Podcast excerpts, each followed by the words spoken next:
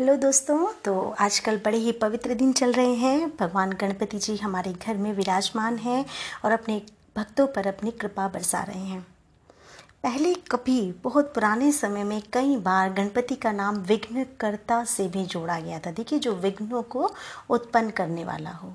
लेकिन हम तो जानते हैं कि हमारे भगवान गणेश तो विघ्न हरता हैं जो कि सारे विघ्नों का, सारी रुकावटों का, कठिनाइयों का निवारण करते हैं। और ये जो दोनों गुण हैं, वो एक दूसरे के विपरीत हैं। तो ऐसा क्यों है? ऐसा कैसे कहा गया और क्यों हुआ? तो आज उसी के विषय में हम बात करते हैं। गणेश जी की जो प्रसिद्धि थी, वो पौराणिक काल में बहुत ज़्यादा बढ़ी और उससे पहले शायद जो लोग थे, वो हाथियों से बड़ा डरते थे। यानी कि जो जंगली हाथी होते थे, उनसे बहुत ज़्यादा डरते थे।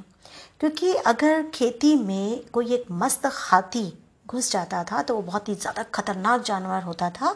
और इस वजह से आम आदमी जंगली हाथी से इतना ज़्यादा डरता था कि उसके पास तक भी जाना नहीं चाहता था।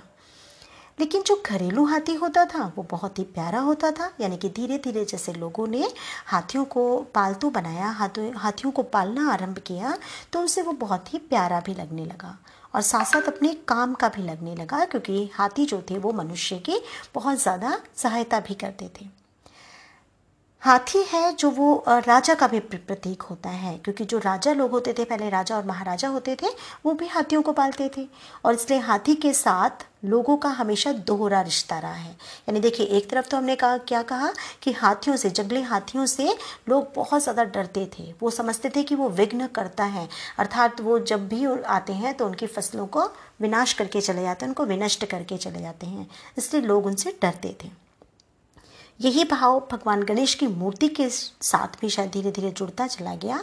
और गणेश पहले ऐसे ग्राम देवता थे यानी कि गाँव में लोग उन्हें इसलिए पूछते थे कि उन्हें उनसे भय लगता था। कैसे उन्हें लगता था कि अगर वो भगवान गणेश की पूजा करेंगे, आराधना करेंगे तो जो जंगली हाथी हैं, वो उनके खेतों का विनाश नहीं करेंगे, यानी उनकी फ़सलों को विनष्ट नहीं करेंगे। तो गणेश जी पहले ग्राम देवता बने और शायद हाथियों को दूर रखने के लिए ही उन्हें पहले उनका पूजन जो था वो आरंभ हुआ। धीरे धीरे जब वे शिव और शक्ति, लक्ष्मी, सरस्वती जी के साथ जुड़ते चले गए, अर्थात बहुत सारी पौराणिक कथाएँ आईं और उसमें धीरे धीरे उन पौराणिक कथाओं में हमारे सामने ये भी आया कि वो शिव और शक्ति के पुत्र हैं।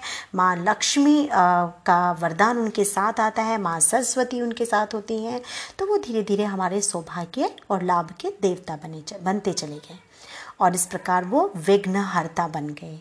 जिन्हें अब सब अपने घर लाना चाहते हैं, जैसे कि हम अभी ये इतने जो पावन दिन हमारे यहाँ चल रहे हैं, और हम इसलिए भी आजकल गणेश भगवान की बहुत अधिक पूजा और आराधना करते हैं, ताकि हर जगह हमारे घर में, हमारे आसपास समृद्धि हो, हम सबको सफलता मिले, धन प्राप्त हो, यश और वैभव हमारे चारों ओर हो।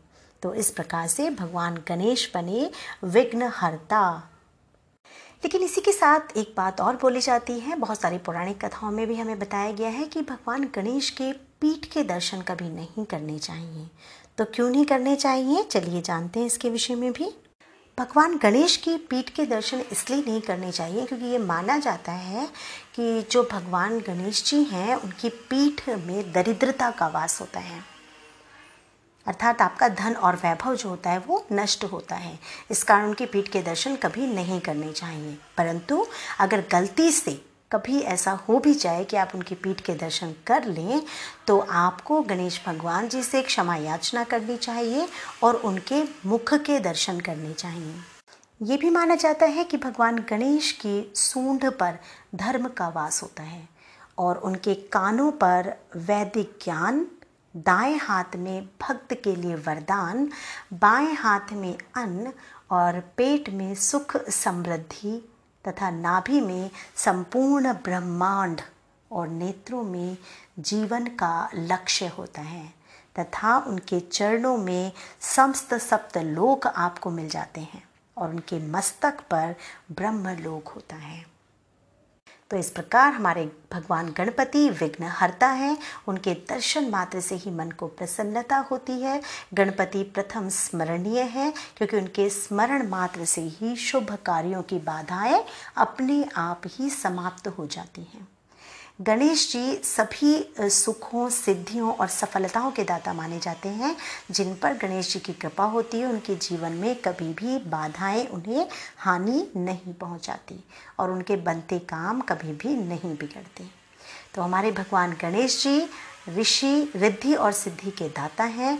अपने पिता भगवान शिव की तरह वो भी बहुत ही शीघ्र प्रसन्न हो जाते हैं। अर्थात थोड़ी सी ही भक्ति आपको उनका अनन्य भक्त बना देती है। तो बस इसी प्रकार आप अपने भगवान गणेश की भक्ति करते रहिए और उन्हें मनाते रहिए तथा उनका आशीर्वाद प्राप्त करते रहिए। चलिए मिलते हैं अगली बार एक नई पौराणिक कथा के साथ।